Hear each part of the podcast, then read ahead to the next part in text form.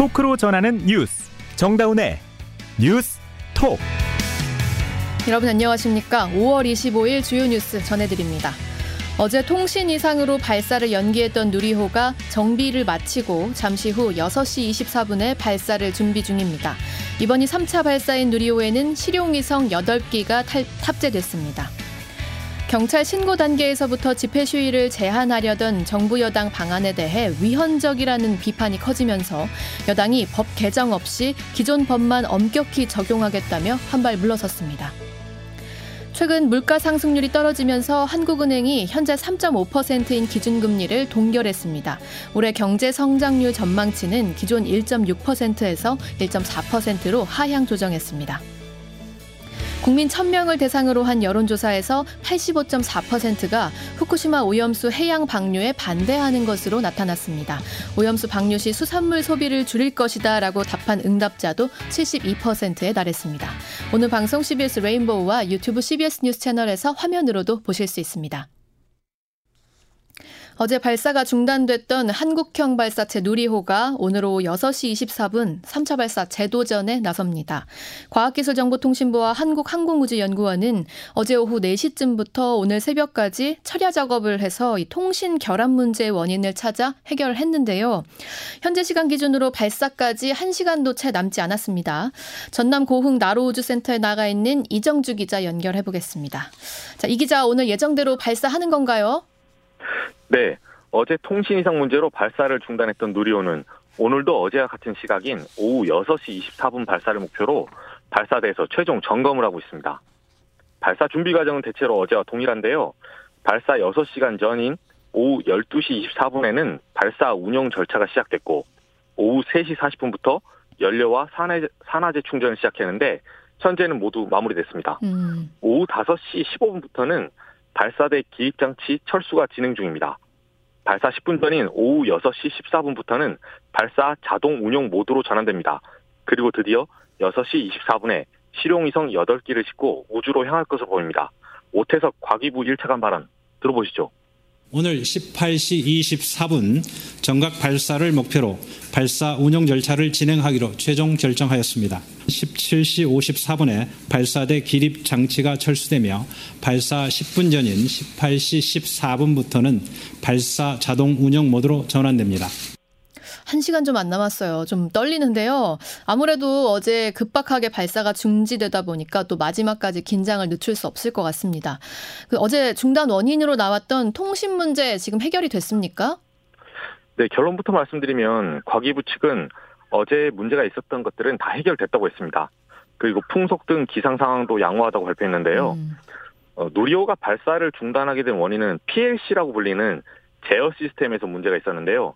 여기서 명령어를 입력하는데 명령어 입력에서 오류가 발생했다고 합니다. 어. 이게 좀 어려운 말이죠. 네네. 그래서 이해하기 측면에서 저희가 좀 더 빽뿔 때 추가로 물어봤는데 네. 쉽게 말해서 헬륨가스를 누리호 발사대에서 기체로 주입하는 과정이 있습니다. 음. 이때 자동으로 헬륨의 양이나 속도를 측정하게 돼 있는데 네. 어느 정도 용량이 차면 당연히 주입이 중단돼야 하고 음. 부족하면 더 들어가야 되는데 이 기능이 자동으로 실행돼야 되는데 이게 멈춘 겁니다. 아... 과기부와 항우연은 어제 문제가 발생한 오후 네시부터 오늘 새벽 다섯시까지 약 열세시간 동안 철야 작업 끝에 모든 문제를 해결했다고 했습니다. 음, 쉽게 말씀해 주셨지만 그래도 정, 막 정확하게 이해하기는 좀 어려운데요. 그러니까 어쨌든 우리가 사용하는 뭐 노트북 컴퓨터의 프로그램 오류다 이렇게 이해하면 됩니까? 네, 쉽게 말하면 앵커님 말씀대로 비슷한데요. 음. 발사대의 헬륨 저장 탱크와 지상 시스템을 제어하는 피엘씨 장치에서 명령어가 순차적으로 전달이 돼야 되는데 네. 이 순차적인 순서가 엉킨 거거든요. 아. 그럼에도 이게 좀 어려운 말이라서 물어봤더니 음. 명령어 오류가 그러면 왜 발생했느냐. 네네. 여기에 대해서는 명확한 답변을 못했습니다. 음. 발사 성공 이후에 좀 더 심도 있게 조사를 한 다음에 발표하겠다고 항우연 측은 설명했습니다. 고정한 항우연 본부장 발언 들어보시죠. 밸브류들을 실제로 구동하는 그 피엘씨라는 게 있는데 그 안에서 이제 그 나가는 명령이 조금 오류가 있어서 그 부분을 수정하는 작업을 이제 했다 이렇게 보시면 될 것 같습니다. 네, 원인 분석은 이제 차차 해 나갈 예정이고 일단은 문제가 해결됐다니 참 다행입니다. 어, 자 이제 여섯시 이십사분 우주로 발사된 이후로는 이 성공 여부는 어떻게 판단하게 되죠? 네. 모용위성을 탑재했던 일, 이차 발사 때 달리 삼 차 발사는 실용위성을 탑재했거든요. 네네. 네, 총 여덟 개인데요. 앞서 두 차례 발사는 그 발사체인 누리호가 특정 무게를 견딜 수 있는지 테스트한 목적이 강했지만 음. 이번엔 진짜 손님들인 실용위성을 싣고 궤도에 올려야 됩니다. 네. 이걸 이제 택시로 비유하면 항우연 측은 이 손님으로 비유를 했는데 음. 일, 이차 같은 경우는 손님들의 무게, 그러니까 일 톤을 실면 일 톤의 짐만 싣고 이동을 했다면 네네. 이번에는 실제 손님들, 사람을 태우고 가는 거라고 볼 수 있죠. 음. 예정대로 오후 여섯 시 이십사 분에 누리호가 발사되면 가장 먼저 주목할 시간은 십삼 분 삼 초입니다. 어. 누리호는 십삼 분 정도 후에, 그러니까 여섯 시 삼십칠 분쯤에 주 탑재 위성인 차세대 소형 위성 이 호가 음. 고도 오백오십 킬로미터, 여기서 분리가 될 예정입니다. 네네. 대기권을 돌파해서 미약한 중력이 남아있는데요. 이 고도에서는. 음. 이 누리호 삼 단은 이 소형위성 이 호를 시작으로 나머지 큐브위성 일곱 기, 총 여덟 기의 위성을 이십 초 간격으로 분리해서 여명 황혼 궤도라고 불리는 궤도에 안착시켜야 됩니다. 음. 바로 이 궤도에 누리호가 처음으로 도착했느냐, 이게 첫 번째 성공 기준이고 네. 궤도에 올린 위성들이 여명 황혼 궤도를 돌면서 제대로 작동하느냐, 음. 이게 두 번째 성공 기준이 될 것으로 보입니다. 마지막으로 발사 후에는 한 시간 삼십 분 후인, 그러니까 저녁 일곱 시 오십사 분이죠. 이때 주 탑재 위성과 우리나라 쪽에서 초기 교신 결과가 나옵니다. 네, 발사 후 십삼 분부터 계속해서 주목해 보시면 되겠습니다. 자, 신중하게 점검 거, 거친 만큼 누리호가 오늘 꼭 발사에 성공했으면 좋겠네요. 이 기자 수고하셨습니다. 네, 고맙습니다. 네, 누리호 삼 차 발사 오늘 꼭 성공하기를 바라는 우리 국민들 염원도 커지고 있는데요.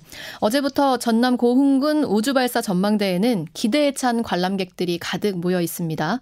전남 씨비에스 고영호 기자가 현장 분위기 전해드립니다.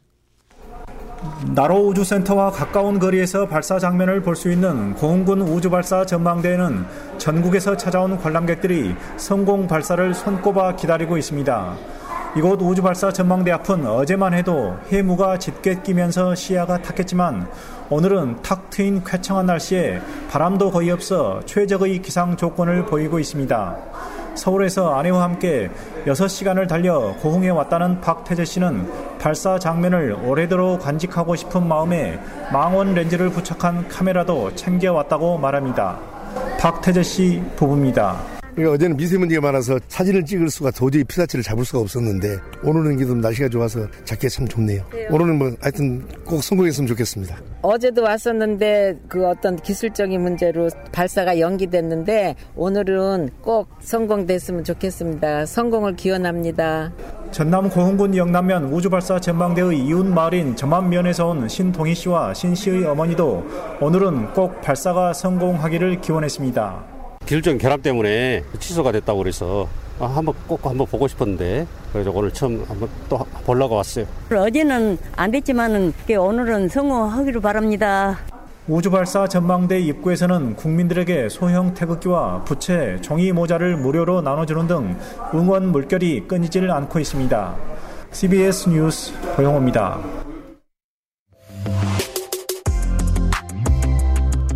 여러분은 지금 뉴스다운 뉴스, 정다운의 뉴스톡을 듣고 계십니다. 우리 국민 네 명 중 세 명 이상은 일본 후쿠시마 원전 오염수의 바다 방류를 반대한다는 설문조사 결과가 나왔습니다.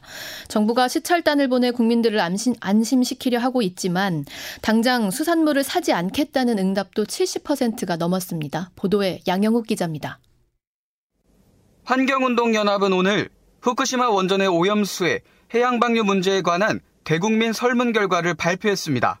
여론조사 기관 리서치뷰를 통해 성인 남녀 천 명을 조사한 결과 응답자 중 팔십오 점 사 퍼센트가 오염수 방류를 반대했습니다.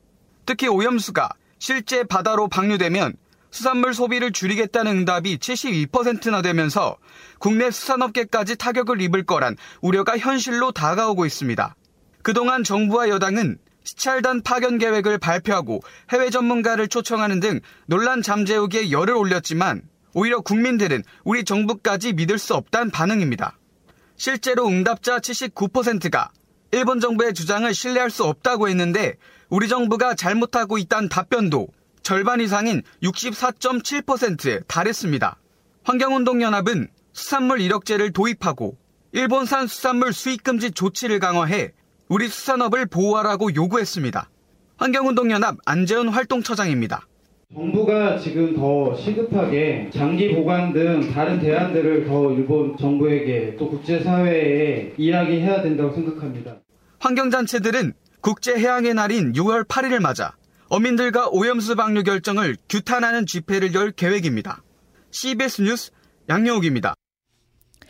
당정이 경찰 신고 단계에서부터 집회 시위를 제한하는 방안을 추진하다가 위헌 논란에 휩싸였는데요. 이 선언적인 것이었다면서 한발 물러섰습니다. 기존 법을 엄격하게 적용하기만 해도 문제가 예상되는 집회 시위를 금지할 수 있다는 건데요. 이 집회 시위를 정부가 사전에 검열하고 허가하겠다는 발상 자체가 시대를 역행하고 있다는 비판이 나옵니다. 서민선 기자입니다.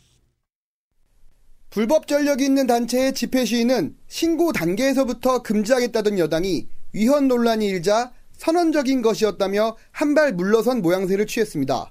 기존 법을 엄격하게 적용하는 것만으로도 문제의 집회 시위 금지가 가능하기 때문에 새로운 법 개정은 없을 거라는 겁니다. 법에 당연히 그렇게 통고를 하는데 통고할 때 여러 가지 요소 중에서 불법 집회 전력을 본다고 하는 것은 지금 기존의 법에 있었던 내용에 당연히 포함될 수 있는 것을 새로운 법을 만든 것도 아니고. 하지만 집회 시위를 정부가 사전에 검열하고 허가 여부를 결정하겠다는 발상 자체가 시대에 역행한다는 비판이 나옵니다.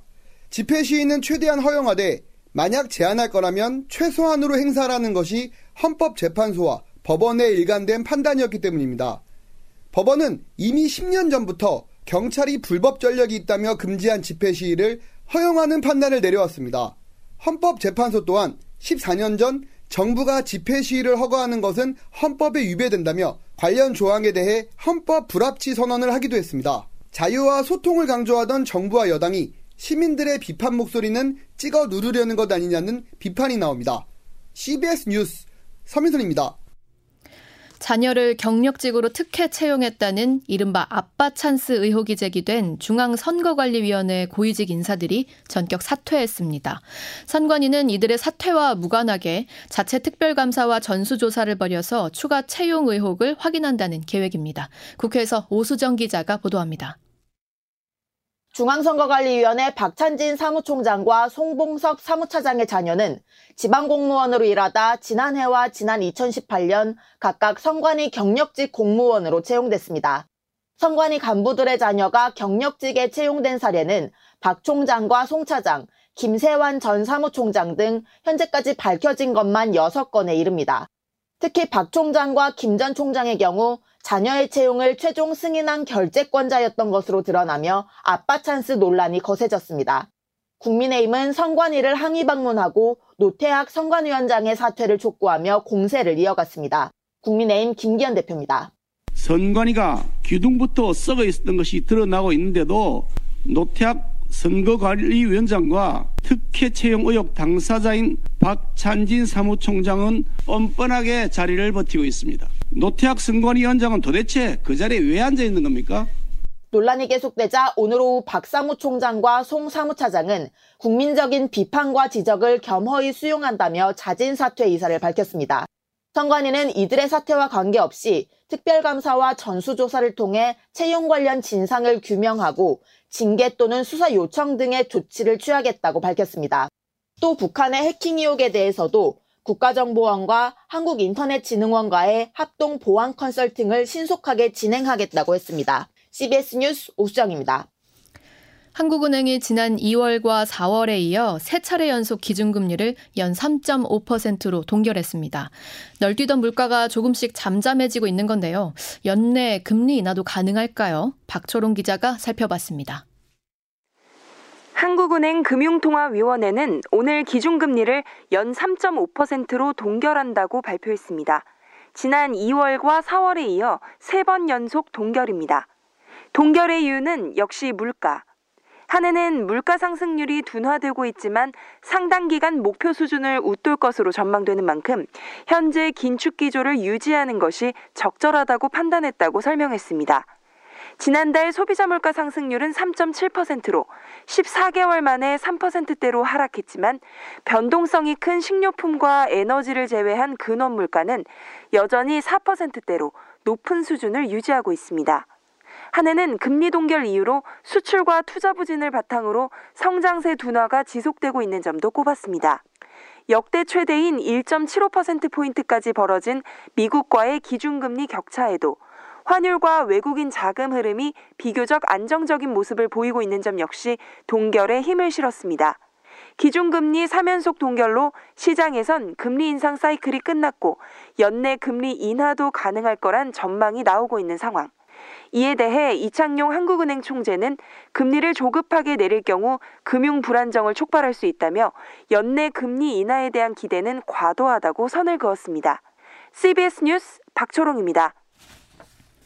한국은행 금통위가 올해 우리 경제 성장률 전망치를 기존 일 점 육 퍼센트에서 일 점 사 퍼센트로 하향 조정했습니다. 아이티와 반도체 업황이 좋지 않은 데다 중국의 경제 회복이 지연된 영향이 컸습니다. 이어서 박지원 기자가 보도합니다. 한국은행이 올해 우리나라 경제 성장률 전망치를 일 점 사 퍼센트로 하향 조정했습니다.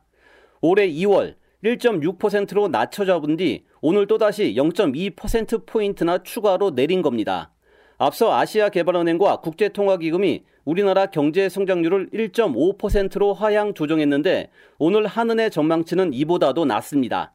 이에 따라 올해 우리나라 경제는 일 퍼센트대 저성장이 유력해졌습니다. 저성장 기조의 가장 큰 배경에는 우리 수출에서 차지하는 아이티와 반도체 업황 부진과 코로나 이후 중국의 경제 재개 효과가 더디다는 점이 작용했습니다. 이창용 한은 총재입니다. 아이티하고 반도체 경기가 저희가 생각한 것보다 조금 더 회복이 좀 연기되는 것 같고요. 중국 경제의 회복 속도가 생각보다 조금 느린 것 같아요. 다만 한은은 이번 성장률 하향 조정에도 전반적인 경기 흐름에는 큰 변화가 없다며 하반기로 갈수록 경기가 나아진다는 일명 상저하고 전망은 유지했습니다.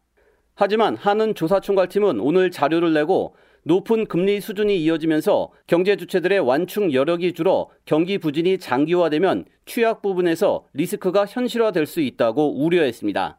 씨비에스 뉴스 박지원입니다. 이 시각 보도국입니다. 전세 사기 피해 지원을 위한 특별법안과 가상자산 재산 신고를 의무화하는 이른바 김남국 방지 법안이 오늘 오후 국회 본회의에서 통과됐습니다. 전세 사기 특별법에는 정부가 전세 사기 피해자들에게 최우선 변제금만큼 최장 십 년간 무이자 대출을 해주는 내용이 담겼습니다. 또 김남국 법에는 국회의원을 포함한 고위공직자의 가상자산도 재산 신고 대상에 포함하고 국회의원들의 가상자산 보유 현황을 다음 달 말까지 등록하도록 했습니다. 경찰이 경기 화성 동탄 신도시에서 발생한 오피스텔 전세 사기 사건과 관련해 임대인과 공인중개사 등 다섯 명에 대해 구속영장을 신청했습니다. 경찰은 현재까지 접수된 피해 고소장이 백팔십사 건으로 늘었으며 피해 규모는 총 이백오십억 원에 달하는 것으로 추산하고 있습니다. 올해 일 분기 소득 상위 이십 퍼센트의 소득 증가율이 하위 이십 퍼센트보다 두 배 가까이 높았고 상위 이십 퍼센트와 하위 이십 퍼센트 간 소득 격차는 육 점 사오 배로 더 확대됐습니다. 통계청에 따르면 지난 일 분기 소득 상위 이십 퍼센트 가구의 소득 증가율이 육 퍼센트로 하위 이십 퍼센트보다 두 배 가까이 높았고 소득 격차는 육 점 사오 배로 일 년 전에 육 점 이 배보다 더 확대되는 등 코로나가 끝나자 분배가 더 악화됐습니다. 다음 달 일 일 실시되는 대학 수능 유월 모의평가 수험생 사십육만 삼천 명 가운데 졸업생 비율이 십구 퍼센트로 역대 최고치로 높아져 재수생이 강세를 보일 것으로 전망됩니다. 또 과학탐구 지원자가 이십사만 사천 명으로 사회탐구 지원자를 처음으로 앞지르면서 이과 쏠림 현상이 가속화될 것으로 예상됩니다.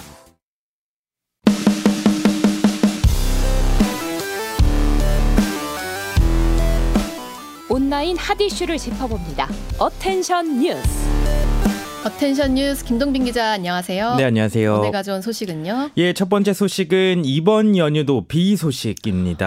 아, 비 와요? 예, 어린이날 연휴에 비가 와서 많은 어린이들이 슬프게 슬펐는데요. 네. 부처님 오신 날 연휴에도 비 소식이 있습니다. 아이고. 기상청은 내일과 부처님 오신 날인 모레 내륙을 중심으로 소나기가 쏟아지고 일요일과 다음 주 월요일에도 전국적으로 많은 비가 올 것으로 예보했습니다. 아. 날짜별로 좀 구체적으로 보면요. 내일은 강원 남 남부와 충청 내륙, 전북, 경북 내륙에 오에서 이십 밀리미터의 비가 내릴 전망이고요. 부처님 오신 날에는 수도권, 강원 내륙 산지, 충청, 경북, 북부 내륙에 오에서 이십 밀리미터의 비가 예상됩니다. 일요일은 오후에 중부지방과 전북에, 연휴 마지막 날인 월요일은 전국에 비가 올 수 있습니다. 내내 오네요. 네, 호남과 영남의 경우에는 삼십일 오전까지 내리고요. 제주에는 오후까지 비가 음. 내릴 예정이라고 합니다. 기상청은 특히 이십팔일과 이십구일 강한 대류가 발달하면서 국지적으로 돌풍과 천둥, 번개를 동반한 비가 나타날 수 있다. 아. 이렇게 예상을 했습니다. 어린이들만이 아니라 어른들도 슬픈 네. 연휴 비 소식입니다. 네. 다음 소식은요? 예, 다음 소식은 한국 우크라이나 포탄 지원설 다시 솔솔입니다. 한국이 우크라이나를 위해 포탄 수십만 발의 이송을 진행 중이라고 미국 일간 월스트리트 저널이 현지 시간으로 이십사일 보도했습니다.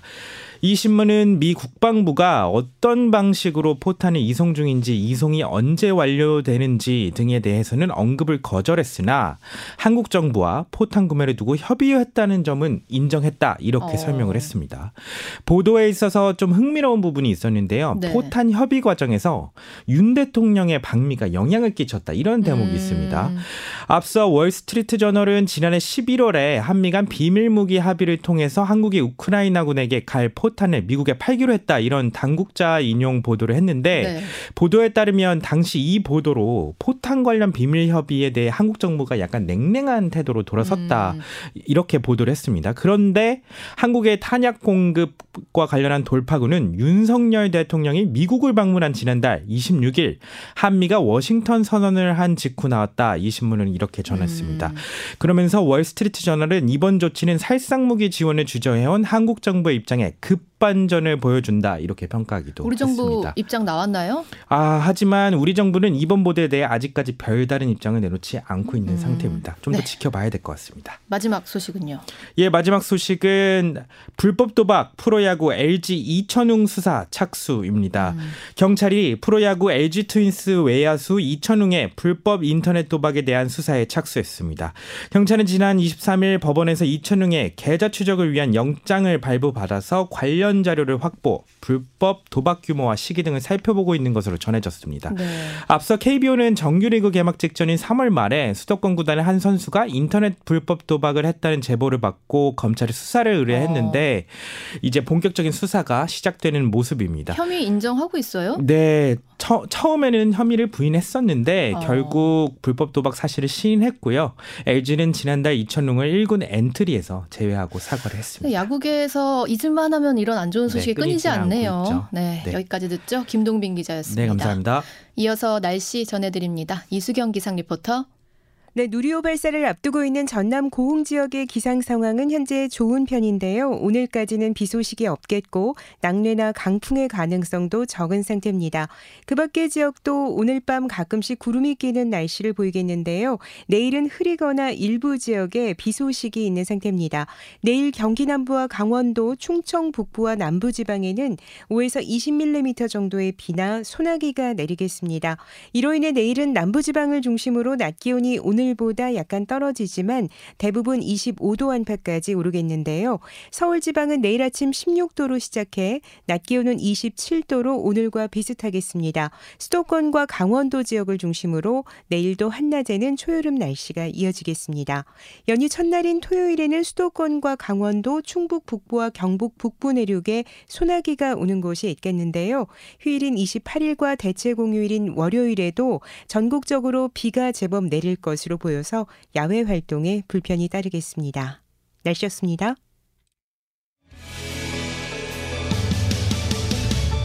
정부가 외국인 가사근로자 도입을 검토하면서 오늘 대국민 토론회를 열고 본격적으로 여론 수렴에 나섰습니다. 현재는 중국 교포 등 동포나 한국 영주권자의 배우자, 뭐 결혼 이민 비자로 입국한 장기 체류 외국인만 가사와 돌봄 분야에 취업이 가능한데요.